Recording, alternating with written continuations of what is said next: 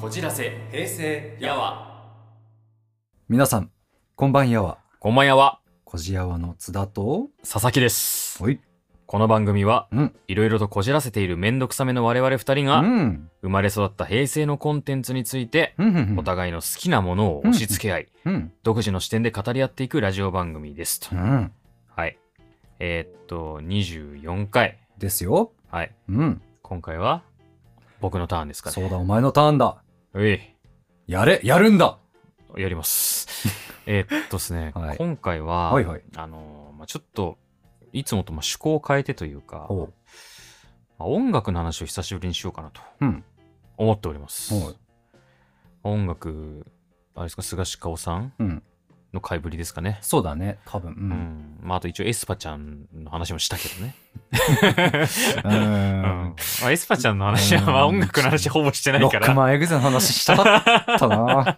そうね、うん、はいはいはい、まあそうそうまあそうねまあ音楽主体じゃなかったよねっていうところで、はい、久しぶりの音楽の回ということで、そうで、あとスガシカオさんの回は、うん、っていうかあのスガシカオさんの作品というよりかはさ、こう経歴というかスタンスというか、うんうんうんうん、歴史みたいなところを結構話したと思うんだけど、そうだね、そのスガシカオさんが活動していく中でどういう変化があったとか、うん、そうそうそう、あとはクリエイターとしてどういうスタンスでやってるか、曲作る時にどういうことしてるかとか、そうそうそうみたいな話を、うん、まあ、過去にしたんだけど、うん、まあ、今回はちょっとその実際作品、うん、どんな作品があるのみたいな話とかもしたいなと思っているんですけど、はいはいはい、今回のテーマは、うん、えーとズバリね、チャットモンチーです。チャットモンチー知ってます？聞いたことはある。名前を名前を曲じゃなくて名前を名前を、うん、モンチッチみたいだなっていつも思って名前を聞いてる。あ、メンバーなんか何人いるとかも知ってる？女性がやってるってことだけ知ってる、なんとなく知ってる。何人いるかは知らん。じゃあ女性がやっててモンチッチみたいだなっていうことだけ知ってるだけ知ってる。あ、うん、なるほどね。オーケーオーケーオーケー。えー、っとですね、うん、チャットモンチは、まああのまあ、僕の、うん、まあ、一番好きなバンドっすね、ぶっちゃけ。ほう。はい。あ、そうなんだ。あ、そう。実はそう。ああ、へえ。知らなかった。知らなかった。そう。一番好きです。うん、バンドだと。うん。で、えっと、まあ、なんでしょうね。こうはっきり言うと、うん、もう本当に、時代をめちゃくちゃ変えた、ほう。スリーピース。時代をめちゃくちゃ変えた。ガールズバンドでございます。はい。もうマジで、めちゃくちゃ変えた、本当に。あのなんかガールズバンドのあり方とかすらもうチャットモンチの登場で変わったくらいの、ほう、えー、本当に存在。そうなんだ。そうなんです。全然知らんわ。なんで知らないんだ。世代近いだろ。誰も教えてくれないからねえねえねえねえねえねえねえチャットモンチが世界変えたよって誰も言ってくれないからいや、そう、誰も囁いてくれないからああ変えたんです、えーまあ、具体的に言うと、うん、どう変えたの？あの例えばガールズバンドって、うん、まあまあ要はその女の子だけで組んだ、うん、ロックバンドというかの、うん、まあガールズバンドって言うんですけど、ゾーン、ゾゾゾーンとか、そうそうそうそう、ゾーンはスキャンダル、スキャンダルはにせんねんだいか一応、あ、あのー、まあそうね、えっとゾーンきゅうじゅうねんだい、うん、まあチャットモンチって、うん、えっとにせんねんに結成してにせんごねんにメジャーデビューしたバンドなんですけど。うんうんうんうん、まあ、そのゾーンとか、あとホワイトベリーとか、はいはいはいはい、ポケモンのね曲歌ってた、はいはい、ポケモンの曲、はいはい、まず夏祭りじゃないいやポケモンの曲、ポケモンの曲最初に出るああ目指せポケモンマスターカバーしてたでしょ。それ知らない。それマジで知らない。そうなんだ。それマジで知らなかった。マジか。あ、そうなんだ、うん、そうだから、まあきゅうじゅうねんだいのガールズバンドって、うん、まあ、な, なんだろうなちょっと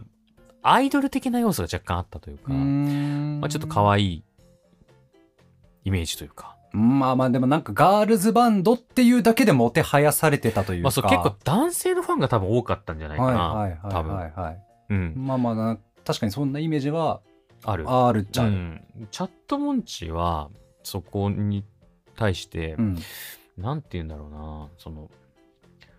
まあ普通普通にバンドやったんだよまあ要は男性とか変わらずというか、あ、別に可愛さをなんかこう売りにしてるわけじゃなく、アイドル的な感じでもなく、そう普通になんかもう T シャツとジーパンでギター持ってベース、まあ、バンドをやったというか、うん、じゃあもうガールズバンドっていうより、まあ、普通にバンドやってますっていう、まあアーティストとしてね、うん、自分たちで曲作ってやってますよっていうスタンスで出てきたの、ちょっともちろんそうだから結構その女性ファンもめちゃくちゃ多くて、うん、まあ何かっていうとその、まあ、アイドルとかその、うん、なんだろうなこうなんていうのちょっとこう等身大じゃないというか。うんうん、まあ メ, メディアに作られたっていうとちょっと大げさかもしれないけど、うんまあ、芸能人としてのバンドじゃなくて、はいうん、等身大の普通の女の子が普通にバンドをやっているっていうスタンスで、うん、ドーンと市場にこうめちゃくちゃ評価されたっていうところで、うんうん、もうその普通の女の子たちが結構こうあ自分たちもバンドでやっていいんだみたいな感じで女性のバンドブームというかを作ったというか。そうなんだ。じゃあバンドが女性にとって身近になったきっかけになった存在みたいな感じなんだ。でもかなり時代そのチャットモンチー以前以後でガールズバンドの多分雰囲気シーンの持つガールズバンドの雰囲気かなり変わったへっていうバンドなんですよ。知らなかった。そうなんです、うん、時代を変えてるんです、うんうんうん、でそのなんかチャットモンチー自体はそのまあでも可愛らしい女の子さんにんで結成したガールズバンド、うんうん、でそのまあ、ポップなメロディーだったりとか、うん、あとはそのまあなんかこうよく言われるのが女の子の本音を歌った歌詞で人気を博したバンドですというイメージが一般的なんですけど、はいはい、いや違うんすわ違うんすわいや違うっていうか違くはないんだけど、はいはい、それは確かにそうなんだけど、うん、でも俺はねこれマジでずっと言ってるんだけど、うん、チャットモンチーって、うん、めちゃくちゃロックなんですよ。うんうん、その、まあ、それはなんかそのなんだろうな、まあ、確かに音楽を聴くと、うんまああのまあ、ボーカルの歌声がすごい可愛いんですよ。ボーカルの方の橋本恵里子さんの方なんですけど、うん、私まあ曲もキャッチーだから、うん、確かにすごいポップで可愛いってイメージ持つかもしれないんだけどし、うん、まあそのこうなんだろう男臭いメンバーでこうガンガンやってる、うんまあ、ロックだぜみたいなバンドには確かに聞こえないかもしれないんだけど、うん、でもロックってさ、うん、こう別になんか音楽ジャンルだけじゃないというか、うん、ほう、なんか 概, 概念が広すぎる、えっとなんて言うんだろうな、いろんな意味があると思うのよロックって、うん、まあなんか、うん、あいつめっちゃロックだな、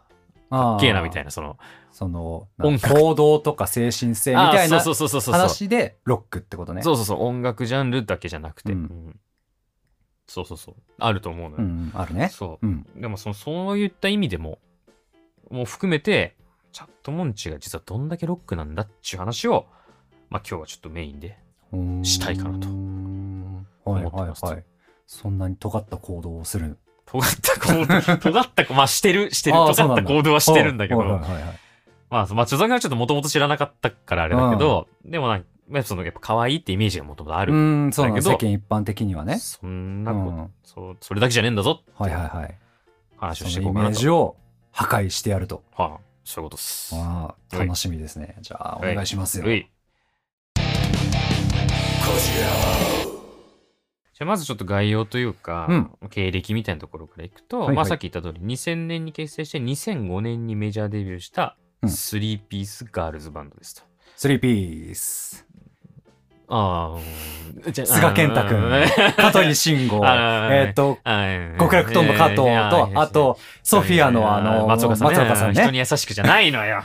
そのピースじゃないのよ。まずピースあのツーとかあの指の話じゃないの。あ違うの。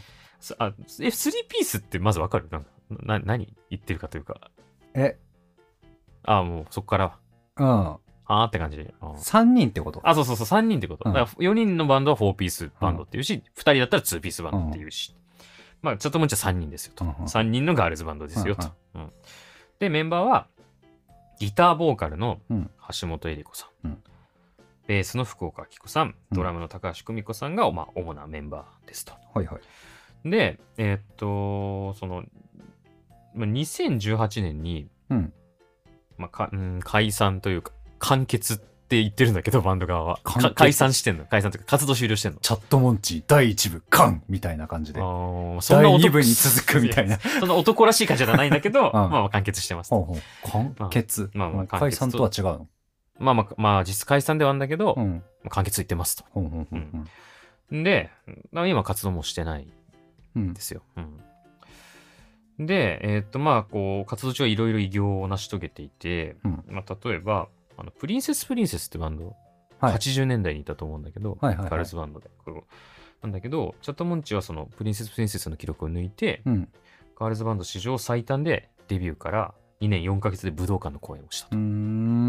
んうん、あとはロッキンジャパンっていう雑誌があるんだけど、雑誌、えーうん、フェスじゃないの、フェスの名前だと思った。ああね、えー、っとそこがやってるフェスがロッキンジャパンフェス。そうなんだ。そうそうそう、へえ、全然知らんかったわ。 そう、あ、そうなんだ、雑誌の名前がついてる。そう、音楽雑誌な、ロックバンドが紹介する音楽雑誌なんだけど、そのロッキンジャパンの表紙に女性だけのアーティストで載ったのは史上初。うーん、うんっていう、まあいろいろあったりとか、はいはいはい、あとはもう僕がTSUTAYAで初めて借りた シーディー もチャットモンチっていう偉業を達成しているという。最後、 最後の偉業かいやいや、これは結構大きいんですよ。僕ももう何借りようかな、音楽初めてTSUTAYAで借りるぞってなった時、最初に選んだ思い出のバンドとか、うん、偉業じゃねえ、まあ偉業、うん、まあ偉業達成してる譲らねえんだまあいろいろやってんですよと、活動中も本当に評価されること、はいはいはい、うん、でまあそのその上で、じゃあ俺が思う、うん、チャットモンチのやばいとこ、うん、ちょっと話していこうかなと。はいはいはい。まあもう俺の思うっていうか、まあ多分俺だけが思ってるわけじゃないんだけど、うん、チャットモンチやすげえぞって話をしていこうかと。はいはい、お願いします。はい、でまずそのチャットモンチスリーピースバンドでさんにんでやってますって話をしたんだけど、はいはい、あのー、これちょっと説明、うん、難しいかもしれないけど、スリーピースバンドって、あのー、めっちゃむずいんですよ。ほう。うん、それ何かっていうと、まあ、まず、まあ、曲作りとかがまあ難しい。ほ、うんうん、な, なんで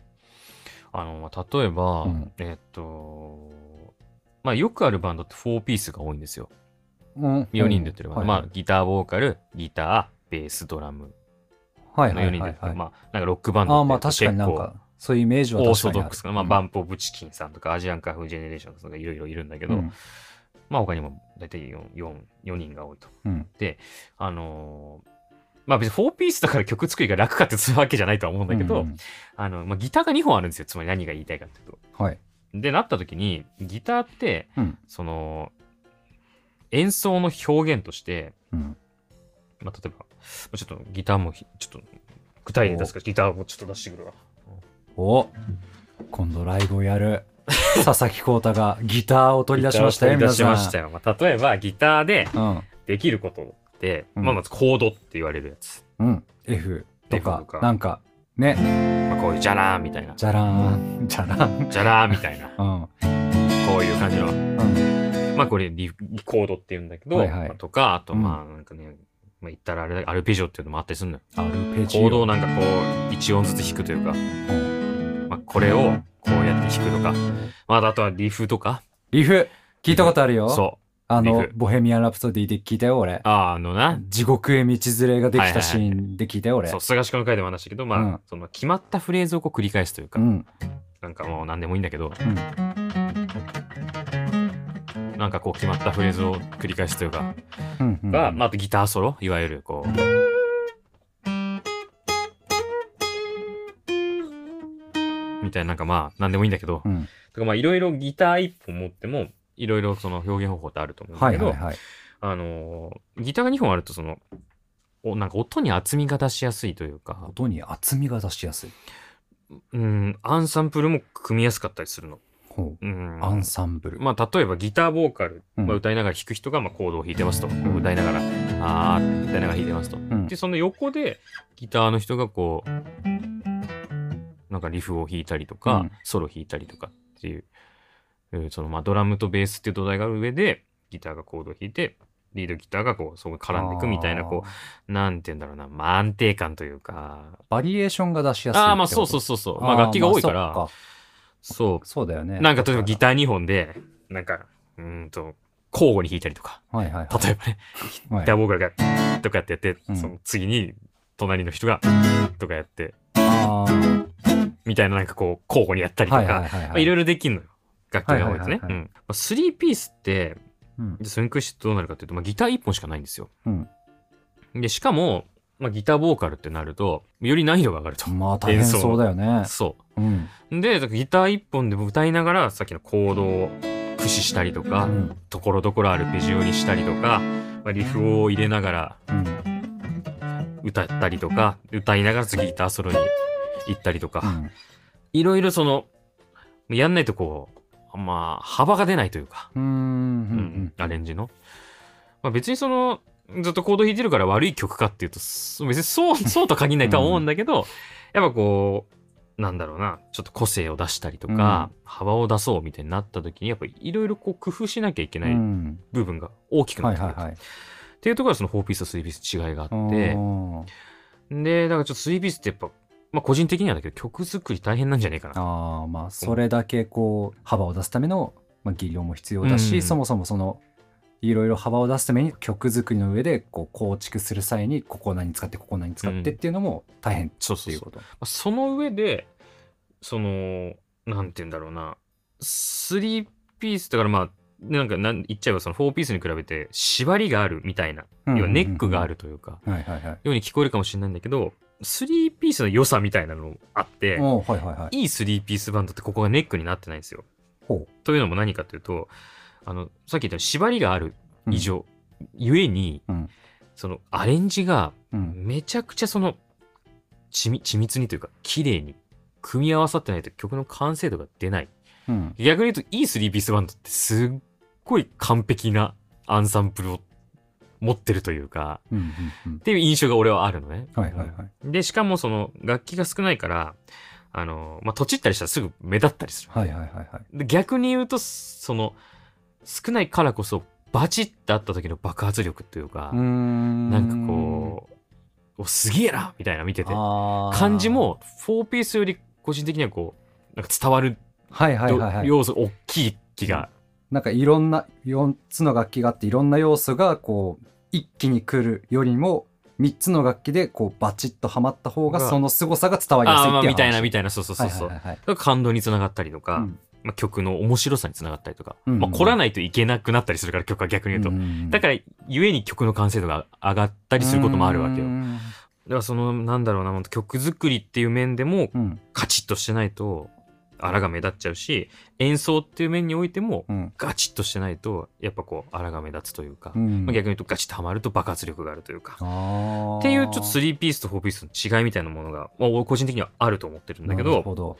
その点もほんとチャットモンチーは、うん、その辺がマジで完璧。おう、マジで完璧、うん、そのまあ、曲のアレンジもそうだし、うん、まあ、演奏も本当にもうあうんの呼吸っていうぐらいバチッとはまってる、うんうん、まあそうだからそのさんピースバンドの魅力っていうところがあるんだけど、うん、チャットモンチーはそこがマジで完璧だっていう話、うん、でまあ具体的に言うと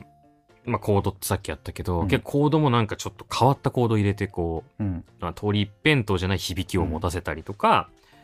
うん、あとはそのバンドのアンサンプルというか、うん、アレンジもこうなんて言うんだろうな、すごい緻密なバランスでやってるというか、うんうん、そのなんだろう、うん、しかもそれもなんかうーん木をてらってるとかっていうわけでもなくて、はいはいはい、まあ一見ポップに聞こえるというか、うん、って話したと思うんだけど、別に普通にもう本当に一見本当にしっかりしたよくあるよくあるっていうか J-ポップ としてちゃんとした曲 J ロックとしてちゃんとした曲に聞こえるんだけど、うん、よくよく聞くと、うん、えドラムそんなことしてんのとか、うん、あベースとドラムここでこう絡み合うんだとか、うん、うわそこにギターこんなフレーズ入ってくんだとか、うん、結構そのうーんと巧みなアレンジをされてるというか、うん、なんかめっちゃ渋いなというか、うんうんうん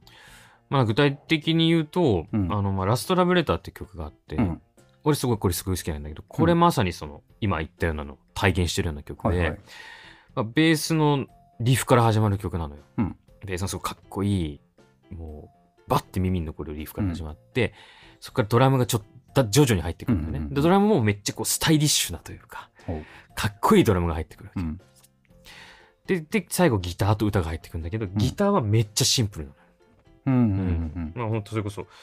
なんかベースもめっちゃ動くリフでドラムも「ツタツタツカチタツタツタ」みたいななんかこう結構特殊なことをして、うんうん、なんだっけギターはもう、うん、みたいなすっごいシンプルな、うんうんうん、ただこれだけみたいな、はいはいはい、入ってきて、ここがなんかそのバランスがすごい完璧だなというか、うんうん、こっちがこう目立ってる時はこっちが弾いてとか、うんうんうん、この楽器が目立ってる時はここがあの目立たないようにして、逆にここでなんか君が入った時に急に入ってきてこっちの楽器がみたいな、その、はいはいはい、なんか巧みなバランスですごいできてる曲で。なるほど。じゃあスリーピースだとなんかそういう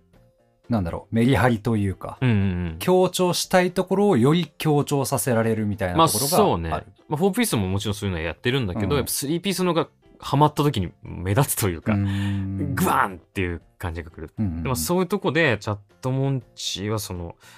なんだろうな、まあ、渋いよねっていうそのアレンジとかこう職人的なところがすごくあって、うんうんうんまあ、かっけえっていう、はいはいはいはい、ロックだよねって話、はいはいはいまあロックかどうかちょっとなんか今のがつながるあれだけどそうっていう、はいはいはい、そうっていうところですと。なるほど、魅力としてね、うん、であともう一個はうーん歌詞っすね。歌詞っす。歌詞歌詞歌詞歌詞です。歌詞っすじゃなくて歌詞、うん、歌詞、うん、これがもうねあのとにかく評価が高すぎる。ほうほうもうとにかくいいで、その上で、うん、やばいのが、うん、チャットモンチーって、うん、歌詞さんにんで書いてるの。ほうあのさんにんで一緒に一緒にっていう、いやもうこの曲はボーカルの橋本さんとか、うん、この曲はベースの福岡さんとか、この曲はドラムの福岡、もう全員が持ち回りで一曲そう歌詞書いてるのよ、はいはいはいはい、これがもうマジで意味わからんぐらいすごくて、はい、で何がすごいかっていうとあのー、僕もバンドやってたんですけど、うん、やっぱそのバンいいバンドって本当にマジで奇跡なんですよ。ほう何かっていうとやっぱこの個性豊かな人が集まってバンド組むわけですよ、うん、でも全員やっぱ同じモチベーションで同じ方向を向くとは限らないわけ、うんうんうん、性格も違えばプレイスタイルも違うし、うんあのまあ、例えば俺は曲作りたいって人もいれば、うん、俺は曲作りたくないって人もいるわけ、はいはいはいはい、俺は演奏だけしたいんだおみたいな人もいるし、まあ、モチベーションもプロになりたい人もいれば、うん、俺は趣味でいいやって人も当然いるわけじゃん、うん、だからそのなんだろうな同じ熱量というか、うん同じモチベーションの人たちが集まってバンドやるってすごいことなの。あ、うんまあ、確かになんか音楽性の違いで解散とかね、うん、聞くもんね。そうそうあるじゃん。でその中でチャットモンチって全員がかなりの熱量とモチベーションで歌詞を書けるというか、はいはいはい、でしかも喧嘩しないっていう。あ仲いいんだ。そうめっちゃ仲いい、えー、そうでしかもなんだろうな、うんまあ、みんな歌詞書くんだけどそれぞれでみんなまあ個性確かにあるんだけど、うんこれがね意外に統一感もあんのよ。ほうほうほうほう何かっていうといや多分ファンはわかるかもしれないんだけど、うん、パッて聞いてあこの曲の歌詞誰々さんだなって、うん、そんなにわかんない。うーん、うん、あどの曲聴いてもチャットモンチの曲だなっていう印象を受けるくらい、うん、そのなんだろうな同じぐらい全員同じぐらいのクオリティとか、うん、方向性を担保しているというか、うんうんなんだけどファンが聞くとあこれ誰々さんらしさ出てるねって個性もあるっていう。あだからなんかちょうどいい塩梅なんですよね。そうそうそうちょうどいいというかもう本当にちょうどいいというかもうやばいそんなバンドないから あ, そうありえないうんありえない。まあ、大体バンドって基本やっぱボーカルが歌詞書くこと多いのよ。あまあ確かにイメージはあるね。うん、なんていうかそのまあなんかまあこれも通り一遍とではないけど、うん、やっぱ歌いたい人がボーカルでいて、うん、で歌いたい人がやっぱ歌いたいことがある。うんうんうん、からまあボーカルになって、うん、それにこうなんだアレンジ面というか、うん、楽器足りない楽器をこうみんなが集まってきてやるっていうのがやっぱ多いから、うん、結構ボーカルが歌詞書いてることが多いんだけど、うんうんうん、チャットモンチは全員がもう本当に表現したいことがあるというか、うん、でモチベーションでさんにんそろ同じ方向を向いて揃っているバンドっていう、うんうんうんうん、この方が本当すごいこれ本当にすごいっていう話。はいはい。こじやはでこっからちょっともうロックすぎるやるがいって話をしていきたいんだけど、うん、えっとまずそうだなチャットモンチデビューした時にすごい評価が高かったの、うん、もうめちゃくちゃやべえバンド出たぞって業界がバザーってなって、うんうん、で雑誌にあのポップの奇跡チャットモンチって紹介されたのよ、うん、雑誌で、まあ、すごいじゃんその新人のペーペーがさ、ね、もう奇跡なんて言われたらそうそれに対して、うん、まずメンバー何を思ったか、うん、いやロックじゃねえのかよって切れるっていうあ、うん、俺たちはロックでやってるつもりなのにそうそうそうはポップポップって何ロックなんですけどっていう切れ方をするってなるほどそうそうそうまあそうそうこれ意外にファン以外多分あんま知られてないんだけど、うん、やっぱ可愛い女の子イメージがあるんだけど、うん、実はめっちゃ尖ってるっていう、うん、そうそうそうまあまあその後まあ実際雑誌読んだらすげえ褒められてたからまあ逆にビビったみたいなとは言ってたんだけど、最初のファーストコンタクトっていうか、ファーストインプレッションはハロックじゃねえんかよって思ったのを話してて、結構その意外に尖ってるよって話。であとこれ俺もすごいエピ好きなエピソードなんだけど、うん、ライブまあなんかそのコンテストというかいろんなバンドが出るようなライブなのかな多分。うん、でこうやっぱステージに立つ人ってさ、うんまあやっぱこうやっぱかっこいい服着たりとか、まあねそりゃパフォーマンスするからね、うん、もう気合入ってるから決めたいよね、一番かっこいいとこ見せようってなるじゃん、うん、なんかチャットモンチーだけ全員裸足で出てきたっていうエピソードがあって、うんうん、なんでいやそういやそうじゃん普通そうじゃん、うん、普通かっこよく咲いたりとかするじゃん、うん、裸足で出てきたと。これなんでかっていうと、うん、チャットモンチーの練習してたスタジオが土足厳禁で、うん、だったらしいのよ。はいはいはい。だから練習ずっと裸足でやってたと。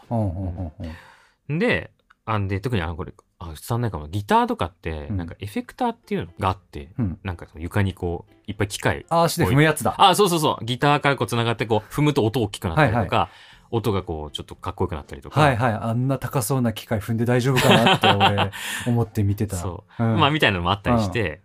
うん、なんかその練習で裸足なのに本番靴履いちゃうと感覚が変わると。ああはいはいはいはい、うん、だからそのなんだろうまあ本番も練習と同じ ひゃくパーセント の力やりたいっつって外してた、うん、うわーなんか職人って感じするねってエピソードがあって、これでそのチャットモンチーのプロデューサーやってる人がもう、うん、あこいつらガチで音楽やってると、かっこつけとかじゃなくて、うん、あもう音楽にその全力なんだ、うん、やべえなこいつらってなったっていうエピソードがあって、俺これすごい好きなんだよね。ああそれはかっこいいね。そうそうそうそうそう、うんまあ、音楽ガチだからっていう、うんうんうん、もうろく要素これも。はいはいはい。であとこれもマジでやばいんだけど、あのチャットモンチーさっきさんにんいるって言ったんだけど、うん、にせんじゅういちねんにドラムの高橋久美子さんが抜けるのよ、うん、脱退してふたりになるの。へえそう、うんうん、でまあギターボーカルとベースですと、うんうん、でドラムが抜けましたと、はい、でまあなんだろうな、まあ、ドラムがないって結構やばいやばいのよやばいというか、うん、まあ普通に成り立たないのよ、うん、そうなんだ、うん、そう音楽としてほうあバラードとかなら別だけど、ロックバンドやるってなってドラムないってもうちょっと意味わかんない感じになるわけ。そうなんだそうそうそう、うんうん、でじゃあじゃあどうするってなった、うん、普通どうするかって、うん、まあ新メンバー入れたりまあまあそうだね、新メンバー募集したりとか、あとはサポートメンバーとしてまあちょっとこうミュージシャンに入ってもらうっていうのがあるんだけど、うん、チャットモンチーがやばくてベース弾いてたアッコちゃんが、うん、急にドラム始めるの。ほうドラムやるわっつって、じゃあベースやめちゃうや め,、うん、やめるといううんそうねやめるというか、へまあ、めっちゃベースうまいのアッコちゃん、うん、しかもデビューからもずっとやってて、うん、だけどしかもドラム叩けるわけじゃないの別に。ああやってたわけでもない。マジでメジャーデビューしてもろくねんも人気絶頂の時に、うん、ずっと慣れ親しんだ楽器を捨ててもう普通にあドラムやります私、うん、抜けたんで私がやりますってなる。これがマジでやばい。でもなんでかっていうと、うんこれがめっちゃかっこいいんだけど、はいはい、そのまあドラム抜けましたでも代わりはそんなに簡単にいません、うん、どうする私がボーカルに合わせるの一番うまいっしょほうほう私が一番分かってるのボーカルのことお強いねじゃあ私がやるしかないっしょっていうので急にそのもうメジャーで戦ってきた中で新しい楽器を初心者で始めるっていうあかっこいいね。これはマジで超尖ってんなって思った。でこの後もすごいそのままやばくてずっと。うん、あのボーカルの橋本さんもドラム始めるの。えふたりで一緒にドラム叩くの。いやこれは本当にすごくて、うん、そのまずギターボーカルドラムで始まったんだけど、うん、こっからもうそのまま勢いで、うん、例えば橋本さんがボーカルドラムの曲があったりするの。カーペンターズみたいなことする、ね、そうボーカルドラムで、まあうん、あ, あのアッコちゃんがベース弾いたりとか、うん、でまあ逆にそのまま橋本英子さんはギターボーカルのままなんだけど、うん、アッコビンがドラムを叩きながらキーボードを弾くとか。ドラム叩きながらキーボード弾く。そうそうそうバンバン叩きながらどういうマルチタクスクしてキーボード弾くみたいなやりながらとかはい、はい、あとまあ本当にそうねまあキーボードボーカルを橋本さんがやりながら、うん、まあアッコビンがドラムやったり、うん、ベースやったりとかっていう。うんもうなんかこうもう入れ替わり立ち替わりでふたりがもう、もう入れ替わりまくってやるっていう時期がふたりでずっとあったっていう。いやもうマジすごいよ。俺本当にびっくりしたマジで。その時のアルバムのそのクレジットとか見たらさもうなんかドラム橋本英子えみたいなあれみたいな書いてあるんだよ。そうそうクワッドコアとかなんじゃないのもうこれもマジですごい、うんあのまあ、こんなやつバンドいねえよっていう。うん、うん、そうで、まあそれをひとしきりやった後に、うん、まあ結局サポートメンバーを、まあ、入れる時期もあるんだけど、これも面白くて、うん、まあ普通大体まあ決まった人入れるんだけど、うん、チャットモンチは、えっと、男人と乙女団っていうふたつのサポートメンバーを作るのよ。ほう。うん、で何かっていうと、もう男人は男性メンバーだけで作ったサポートメンバー。うん、ドラムとキーボードかな、確か。うんうんうん、で、乙女団は、まあ、女性だけで組んだ、うん、バンドで、まあドラムと、うん、まあキーボード、ピアノみたいな。うんうん、で、その、なんだろう。まあ、ライブによって今回は男人のライブですとか乙女団のライブですってところで、うん、まあ、曲はまあ共通ではあるんだけど、うん、まあ、男だけの演奏したらまあどんな風に変わるのかとか、うーん、女の子だけだったら逆にどんな風に変わるのかみたいな、そのメンバーの違いによってその演奏のなんか勢いとか雰囲気を変えていくっていう時期をまあやると。なるほど、うん、なんかただ入れるだけじゃなくてサポート入れるだけじゃなくてそこに楽しみをプラスするというか、そうそうそう、まあ、本当 た, なんかただじゃ転ばないという転ばないっていうか、なんか、はいはいはい、ただなんか当たり前のことするじゃなくて本当にこう試行錯誤というかをずっと続けてると。でその後またふたりに戻るんだけど、うん、ふたりで今度はね ディーティーエム 始めるの。打ち込みを。あ、そう、打ち込み音楽。そう。ほうほうほう。そう。これもまたここから始めると。新しくパソコンで音楽を作るっていうのを始めて、うん、はいはいはい。まあ、電子音とロックの融合というか、うん、みたいなことをすると。うん、で、もう本当変化をずっと続けてるバンドで、うん、俺ラストライブも行ったのよ、解散のライブ。にせんじゅうはちねんの武道館のライブ行ったんだけど、はいはい、これ本当にもう本当にふたり体制もやるし、うん、打ち込みもやるし、うん、オーケストラ編成もあるし、オーケストラ、ほう。うん。なんかサポートでバンドもあるし、うん、っていう感じで、本当にもうなんだろう。とにかくこの音楽をやりきる姿勢というか、うん、できること全部やるみたいな、うんうんうんうん、姿勢がマジでやばいなと、うんうん、まあ、だからさっきその解散の話した時に完結って言ってるんですって話をしたんだけど、うんうん、まあ、本当に納得感あるというか、うん、あ、本当完結、もうやることなくなったんだなっていうか、あ、もう音楽我々でできるのはやりきったぞっていうことでの完結なんだ。そうそうそう、これは本当に言ってて本人たちも、うんうんうん、まあ、このふたりにまた戻ってきて打ち込みやって、うん、次どうするってなった時に、いやもうやることないなと、うんうんうん、で他のメンバー入れて続けるってなったんだけど、うん、いやそれもチャットモンチーじゃないよね、うーん、じゃあもうやめるか、うんうんうん、あ、やめようやめよう、これ全部やったわつって完結つってスパッと終わった。うん、なんかその本当思い切りの良さも含めて、はいはいはいはい、めちゃくちゃロックでしょっていう、うん、うん、っていうも感じ。はいはいはいはい。どうどうすか。なんかすごいなんかクリエイター格あるべきみたいな。いや、まあ、本当にそう。マジで全員クリエイター本当に。あ、なんかその場その時でできることを全力でやり、そこに自分たちなりの工夫を込めるというか。うんうん、そうそうそう、うん。もうみんながやってるからやるとかもマジでない。うんうんうん、常に自分たちがベスト何なのかを、うん、とあとも何したら面白いかとか。うんうん、をもう本当に真摯にやってるっていうところが、まあ、俺ロックポイントというか、はいはいはいはい、めちゃくちゃかっこいいっしょっていう話。確かにかっこいい。そう、ただ可愛いだけのバンドじゃねえんだぞっていう話よ。うん、うん、はい、それを言いたかったと。それを言いたかったと、うん、い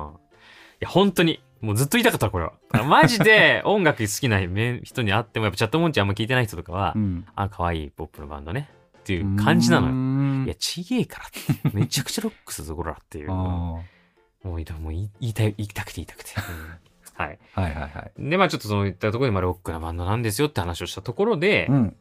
ちょっとここからあの最初にちょっと言ったけど、まあ、実際じゃあ作品、うん、どんな曲作ってんのって話を、うんうん、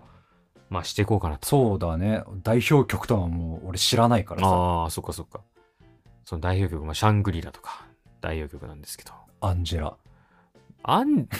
アンジェラのシャングリラってアンジェラを出すまず。シャングリラ他にもあるからめちゃくちゃいろいろ。そうそう。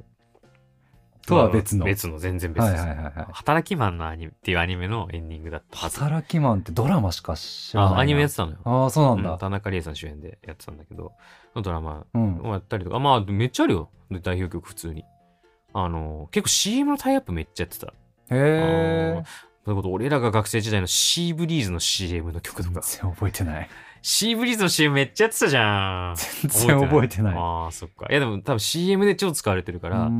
車の シーエム とかも確か使われてたし、なんか聞いたことは多分あると思う。なるほどね。チャットモンチじゃあ聞きゃ分かるかもしれない。チャットモンチって知らずに聞いてる可能性はある、うん、ああなるほどね、うん、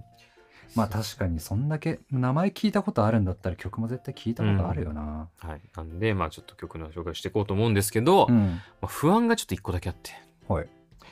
あの聞き手のこちら津田くんいると思うんですけど、はい、え僕僕あの彼はあのロマンチストという言葉から最も程遠い男なんですよ。は？はいや、うん、全然すごい、うん、いやロマンティックだよ俺。ロマンティックあげるよ。ときめく胸にキラキラ光った夢をあげるよ。いやもう、まあ、でもこの放送聞いてる人聞いたら分かると思うけど、彼もどっちかというともう理屈理屈の男なので、理屈論理機械のような男なので、心のない男なので彼は。なんかすごいウォーズマンみたいなこと言われてるけど、なんでちょっとその、ね、そんなことないと思うんだけどな。ちょっともう歌詞の繊細なね描写が彼に果たして伝わるのかというのは、あの非常にこう不安なところだな。あるんですね。言ってみろじゃあ、うん、完全完全理解してやるよ。まあまあまああるんですけど、まあ、ただ今回ちょっとその、うん、まあなんとか説明しやすい曲をね、うん、まあ選んできたつもりなので、うん、まあちょっと分かってくれるんではないかっていうつもりで気持ちで、うん、まあ説明しようかなと。まあまああとそもそもね評価めちゃくちゃされてるバンドなので、うんうん、分かんなかったら津田のセンスがないっていう。何があっても絶対いいって言おう。まあでちょっと説明しょ紹介しようかなと思います。はい。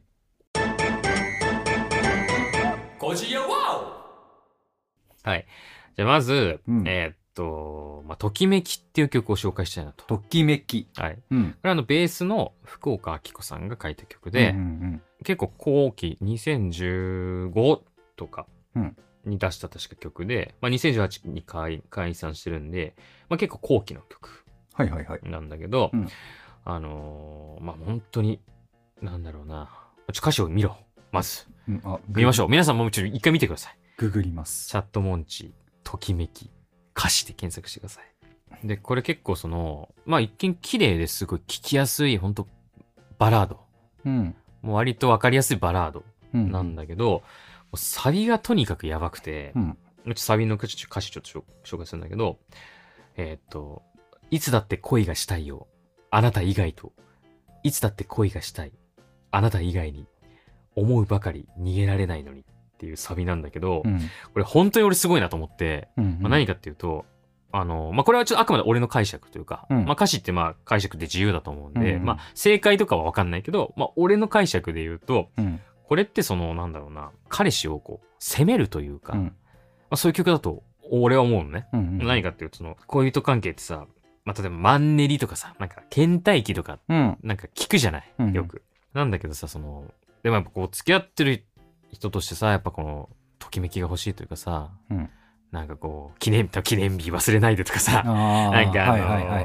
たまにプレゼントくらいくれよだったり、なんかその誕生日とかわかんない、サプライズとかわかんないけど、はい、はい、なんかやっぱドキドキするタイミングが欲しいというか、そうそうそうそう、安心以外のものも欲しかったりすると思うの、うん、思うのね。うんうん、まあ多分そういう曲だと思ってて、うん、だからそのなんだろうな、まあこう安心してんじゃねえよというか、うん、まあまあ前は例えばあなた以外にももっとイケメンがいたりとか、うん、素敵な人がいたら私は恋したいしときめきたいよと、うんうん、あなた以外とも恋ができるんだよと。うんうん、まあでもまあ私はあなたと付き合ってる。ますと、うん、だからその、まあ、そういうの忘れんなよっていう曲だと俺は思ってて、ああ彼氏に対してそういう主張をしてるというか、そうそうそうそういう曲だと俺はまあ認識してて、まあ、今サビでしか紹介しなかったけど、うんうん、まあ結構 A メロからちゃんと全体見ると、まあ、なんかこう生活感があるというか、うん、まあなんか割とうんとふたりのその恋愛の感じがとかも若干出てるような歌詞だと思うんだけど、はいはいはい、まあこのそのなんだろうな、まあそう思うことって自然じゃん。正直恋愛って別に綺麗なことばっかりじゃないというか、うん、なんなんこいつって思うことも多分あるだろうし、恋人に対して、うんうん、なんかそのお前以外とも恋できるんだよみたいなのを、うん、なんか言えちゃうセンスというか、あ、うん、まあ、さっきその説明で言えば女の子の本音を歌うバンドみたいな評価されてるって話したんだけど、うん、まあ、こういうとこに出てるなと、そういうものをこうぶっ込んでくるバラードに、綺麗なバラードにぶっ込んでくるそのセンスというか、うん、目の付けどころというか、っていうところで俺この曲結構すごいやばい曲だなっていうので、はいはいはい、結構前から思ってて、まあ、ちょっと紹介させてもらったっていう。はいはい、うん、いつだって恋がしたいはあなた以外と、いつだって恋がしたいあなた以外に、思うばかり逃げられないのに、うん、まあ確かにそういうなんか浮気じゃないけどこうね、他の人に気がいっちゃう気持ちもあると、うん、だけどもまあでも最終的に結局やっぱあなたが好きだよみたいな、ね、うん、そうそうそうそうそう、そこがちょっとグッとくるというか、それで終わんないというか、浮気したいよって言ったら終わったら、まあそれ、うん、なんだその曲なって思うんだけど、やっぱそこの裏にはそういうのあるよっていうところが、こう、なんとなく雰囲気として伝わってくるっていうところがもうセンスかなと。はいはい。うん、確かに。歌詞の構成がなんかすごいね。最初なんか、いちごの種みたいに、いちごの種みたいに。うん、例え例え。で、まあこれは直輸直輸で、多分その次は暗喩なのかな、うん、して、で、サビになって、まあ本当の気持ち。だけどこれ最初、そうそう、まあ建前というか、うん、建前だけどちょっと本当の気持ちを言って、うん、で、最終的に一番純粋な本当の気持ちを言うというか、そうそうそう、だんだんだんだんこう内側に入っていくという構成がうまいですね。いやー、そうなんですよ。ロマンティックでしょ、俺。いや、ロマン、あのね、ああ、津田にしては頑張ってるな、と思ったけど、でも、うん、あ、やっぱ論理構成で来るんだとも思った。確かに。論理構成では来るんだとは思った。確かにそうだ。確かに。はい。確かに。確かにそうだ。じゃ次の曲いくよ。お願いします。はい、じゃにきょくめ。これは次こそは。次こそは。まあさっきのときめきはそんなにまためっちゃ有名ってわけじゃない曲だった。今回はちょっと次の曲は恋愛スピリッツっていう曲で、うん、これ結構ファンの間で有名な初期の本当名曲って言われてて、あの、ボーカルの橋本恵理子さんが書いた曲。はいはいはい、はい。で、これはもう本当にね、なんだろうな、伝説のサビというか。伝説のサビ。あって、うん、ちょっとサビの歌詞をちょっと、あ、ちょっとあの検索してもらって、皆さんも。はいはいはい。恋愛スピリッツチャットモンチ歌詞で見てもらえればと思うんですけど、うん、サビが、あの人がそばにいない。あなたのそばに今いない。だからあなたは私を手放せない。だからあなたは私を手放せない。だからあなたは私を手放せないっていう。はいはい。サビでも、これはもう本当にやばくて、うん、あのー、なんだろうな。えっと、これはまあ、まあ、イントロ、A メロからもちょっとやばいなと俺は思うんだけど、うん、A メロのその今まで一つでもなくせないものってあったかな。今まで一つでも手に入れたものってあったかなから始まる、この哲学的というか、独り言っぽいところから始まるところも、なくせないものってあったかなって言われると、確かになんか考えさせられるな。いちぶんめがこれなのよ。あ、急になんか前段階なく、うん、急に今まで一つでもなくせないものってあったかな、うん、今まで一つでも手に入れたものってあったかな、うん、どうか無意味なものにならないでね、今すぐ意味のあるものになってね、うん、から始まってのさっきのサビ、うんうん、これ何かって、だからその、うんうん、まあどういうシチュエーションかっていうと、まあその、まあ恋人がいる、うん、あなたがいると。なんだけど、うん、その恋人には他に好きな人がいる。はいはいはいはい。あの人。あ、あの人がその、えっと、彼氏の好きな人で、そうそうそう。あの人はあなたのそばにいないと。はいはいはいはい。うん、あなたのそばに今あの人はいない。うん、だからあなたは私を手放せない。あなたは、あなたと付き合えないから私と付き合ってんでしょ。ああ、はいはいはい。っていう曲なのよ。うん。っていうそのなんか哲学っぽいところが始まってのサビで、そのなんか悲痛な思いというかにこうつながってくるというか、なんか手放しでは喜べない恋愛みたいな、そうそう、うん、でまあそのさっきの構成の話でつなもしてたけど、うん、この構成もやっぱそこのこうちょっと一人でこうなんか考え込んでるみたいな、一人ごちてるみたいな雰囲気から始まってサビでこうなんなんっていう気持ちに持ってくっていう曲で。でこれはすごいあのエモいエピソードがあって、はいはい、すごい好きなエピソードなんだけど、はいはい、これはあの実話なんですよ、ボーカルの橋本恵理子さん、うん、はいはいはい、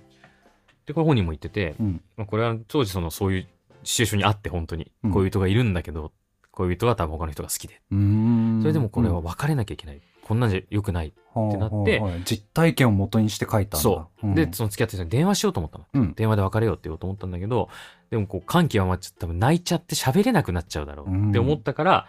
うん、こう言いたいことメモしたんだって、紙に。はいはいはいはい。でそのしばらく経って、うん、なんかこう引き出し開けたら、うん、メモが入ってて、うん、なんだっけこれって見たら、まあ、この歌詞みたいなことが書いてあって、うん、で今見たら、え、自分すごいこと書いてるな。うん。これ歌詞にしようって思って作った曲。はいはいはいはいはい、はい、っていう本当にもうなんだろう、魂の歌というか、はいはいはいはい、みたいなところで本当に人気曲だし、うん、本当に初期の本当に名曲というか、うんうん、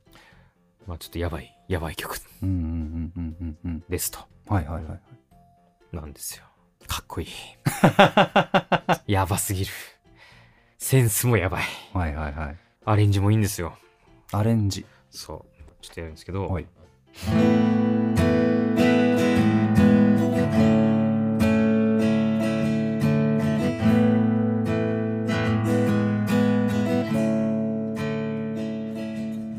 これだけなのギター、うん、これの繰り返しなのずっと。もう静かに始まって、うん、こうなんかほんとこうなんだろう穏やかな感じでさっきの A メロが始まって、はあ、それで結構あんなちょっと重めのことをそうでだんだん音大きくなってサビでこのままバーンって張って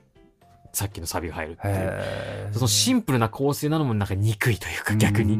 うんうんそうそうそうそう凝ったりしてないっていうのがもうそのエモーションな感じも出てきて本当歌詞もアレンジも世界観も本当完璧だなっていう曲ですよと、はい、で次さんきょくめ、はいはい、これちょっとね前にきょくとテイスト変わる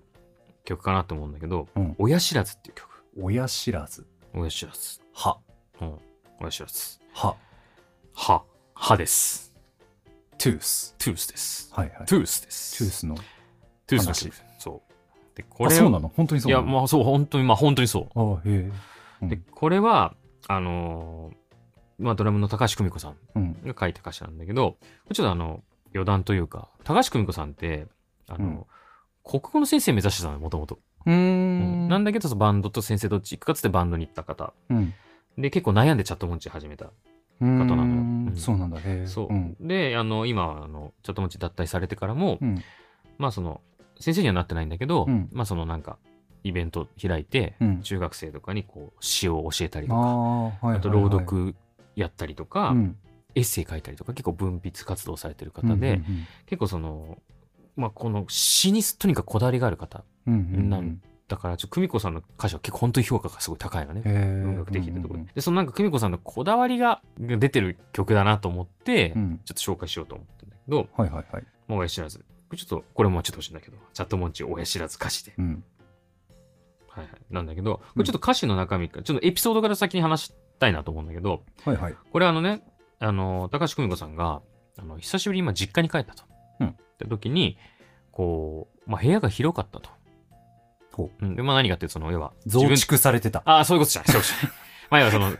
兄弟とか自分がもう状況とかこう家を出て、うん、実家出てってもう物とかいろいろ持ってったから、はいはいはいまあ、自分がこう昔住んでた学生時代とかより、うん、まあ本当部屋が広くなってたとはいはいはいはいではなんか寂しいなみたいななったんだけどでも家族写真が飾ってあって、うん、それは本当なんかなんだろう昔と変わらずにとかそこに家族写真が置いてあったと、うん、まあそのなんかこうまあ、情緒あるじゃんなんていうかこの寂しさとでも変わらないものというかみたいなのがあった時にこうグワッてきたらしくて、うんうん、ではこれで歌詞書けるっつって、うん、バーって歌詞書いたんだって、うん、そのその家族に対する思いというか、うんうんうん、なんだけどその後東京戻って見返したら、うん、これなんかあれこれ歌詞じゃねえよと、うんうんうん、これなんか感情だただのこんなん歌詞じゃねえってなって、はいまあ、どうしようかなって思ってた時にあなんか歯が痛いなと思って。うん、あ, あこれ親知らず生えてきてる、うん、だこれ隠しかけるっつって、うん、バッて書いたっていう歌詞なのよ。うーん、うん、だその親知らずっていうのはその文字通り親知らずというかさ、うんうんまあ、そのだその家族の親の話とその親知らずが結びついてこれなら歌詞にできるって言って書いた、はいはいはいはいうん、ダブルミーニング的なあそうそうダブルミーニング的な そ, う、はいはいはいまあ、それを踏まえた上で歌詞見てもらえばと思うんだけど、うんまあ、その例えばまあ出だしでもう親知らずが生えてきたよ怖いから歯医者には行かないってこうなんか日常っぽい、うん、本当にちょっとした親知らず生えてきたなっていう日常から始まって、うん、そこからその B メロで、うん、あのー、まあ昔親がこう自分の歯磨いてくれてたの好きだったなみたいな話になってからのサビでそのさっき言った初期衝動じゃないけど最初に部屋に実家に帰った時に思った寂しさとその家族写真の変わらなさみたいなところで、うんまあ、家族写真はいつだって和やかに色褪せずっていうそのサビの描写に行く、うん、っていうこのなんだろうなその親知らずっていうワンポイントが生まれたことで、うん、確かにこうすごい美しい構成の歌詞になっているというかっていうところでなんだろう、まあ、このエピソードを紹介したかったというか、うん、なんかこうすごい久美子さんのその詩に対するこだわりがすごい出てる歌詞だなと思ったんで、うんうんうんまあ、ちょっと紹介したと。いいんですよ久美子さんの歌詞なんか語りすぎないというか、はいはいはい、サビの最後もだってまるで昨日のことのよううん、まるで昨日のことのようで終わるの別にそれがなんか寂しいだの嬉しいだの別に言わずただお医者と生えてきて昔を思い出して、うんうんうん、部屋には家族写真がただあって、うん、まあ母親や父親が微笑んでいて昨日のことのようだ、うんうんうんうん、もうほんと文学作品みたいなというか、うーん、うん、すごいね、組み方の歌詞はいいですよ。なるほどね、うん、そう、確かにこれはこの親知らずの歌詞に限らずっていうか、全体の今歌詞みっつ見て感じたことなんだけど、うんうん、まあ、全部そのなんだろうな、直接的に自分の気持ちを話してないというか、うんうん、なんかこうなんだろうな、外側から気持ちを表現するっていうところがなんか共通してるんだけど、うん、例えば一個前の恋愛スピリッツだったらさっき言ってたメモをそのままもう歌詞にしちゃったっていうところと、うん、今のその親知らずはこの思った感情をそのままでは歌詞にできないっていうところに、うん、プラスアルファ、はいはいはい、歯の痛みとかっていうのを加えて、うん、っていうそのなんだろう、おのおのの違いっていうのがさっき言ってた、うん、チャットモンチーっていう軸がありながら、うん、その人ごとの個性が出てるっていうところが確かに今感じたね、うん、いやそうだ、ほんと評価高いな、そういうとこで、まあ、テクニックもあるしセンスもあるし、うん、あとエモーションも忘れてないっていう、うんうんうんうん、ところがもうマジですごいバンドだなっていうところで、まあ最初に言った歌詞やばいんですよっていうのはここに繋がってる。なるほどね。そうっていう感じでございますと。完全に分かったから俺はロマンチック完全に分かったよ。でも俺はずっと聞きながら、あ、でも説明めっちゃ論理的だなと思って聞いてたよもう一切なんかこの文章いいねっていう話はしなかったなとは思ってたよそれはあのみんなに分かりやすいように、はいはい、ね、言いたかったから、うん、へいへいへい、めっちゃ良かったよね。歌詞。まあまあそう、そういいんですよ。まあまあいいんですよ。なんでちょっとね、あの、チャットモンチー、あ、知ってる、有名だよね。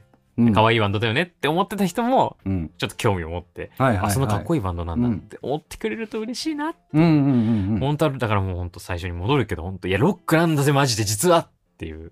のをマジで言いたかったっていう、はいはいはい、まあ、回でございましたと。はい。こじやはどうですか、チャットモンチー、まあ、何も知らなかったつたくん。まあそうだね、本当に名前がモンチッチに似てるなっていう印象しかなかったからなんかそんなにこうなんだろうなんだろうな、この職人的というか、うん、なんかほぼ理想のクリエイターというか、うん、っていうイメージを、まあ、本当に全然持ってなかったから、うん、なんかすごいなっていうのもあるし、うん、その歌詞やっぱ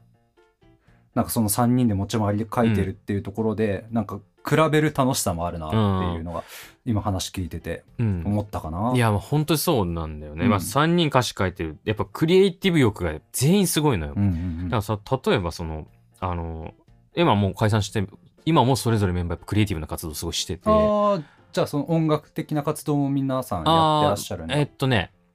ボーカルの橋本さんは音楽やってる、確かに、はいはい、シンガーソングライターというか、まあ、まあ一人で今やられてて、うん、だけどあの、まあ、ベースの福岡さんは今もう地元に帰られて、うん、で地元でなんかイベントスペースとか運営したりとかしながら作曲活動してて、うんうんうんうん、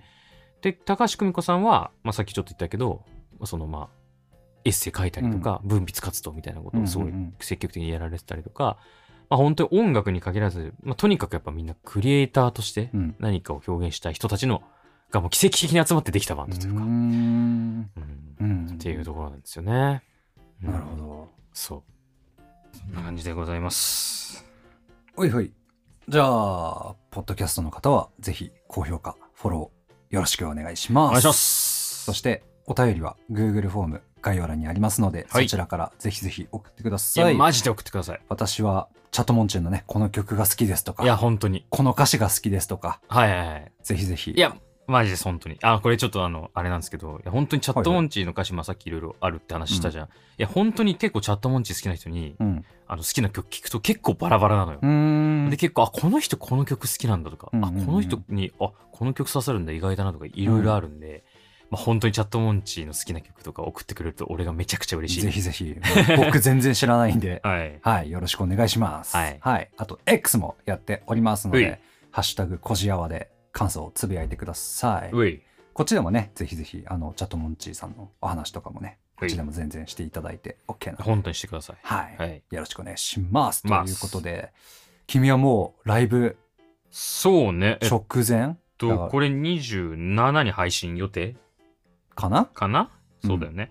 そうだね、あさってかな。おああの ず, あずっと言った告知なんですけど、あの、うん、工藤ちゃんというシンガーソングライターの友達が、うんえー、じゅっしゅうねんの記念ライブというか、うん、をやるんですけど、そこにバンドメンバーで出ますと。にじゅうくにち新宿ヘッドパワーですと。はい、あさってです。いよいよ。ごねんぶりにずっと告知してたからさ、ごねんぶりにギターを弾きます。ごねんぶりにギターを弾きます。はいはいはいはい、あの全然直前でも予約というか ディーエム とか連絡くれればチケット取れるのと思うので、ぜひ来てください。はい。はい。では今回も終わりにしましょう。ありがとうございました。ありがとうございました。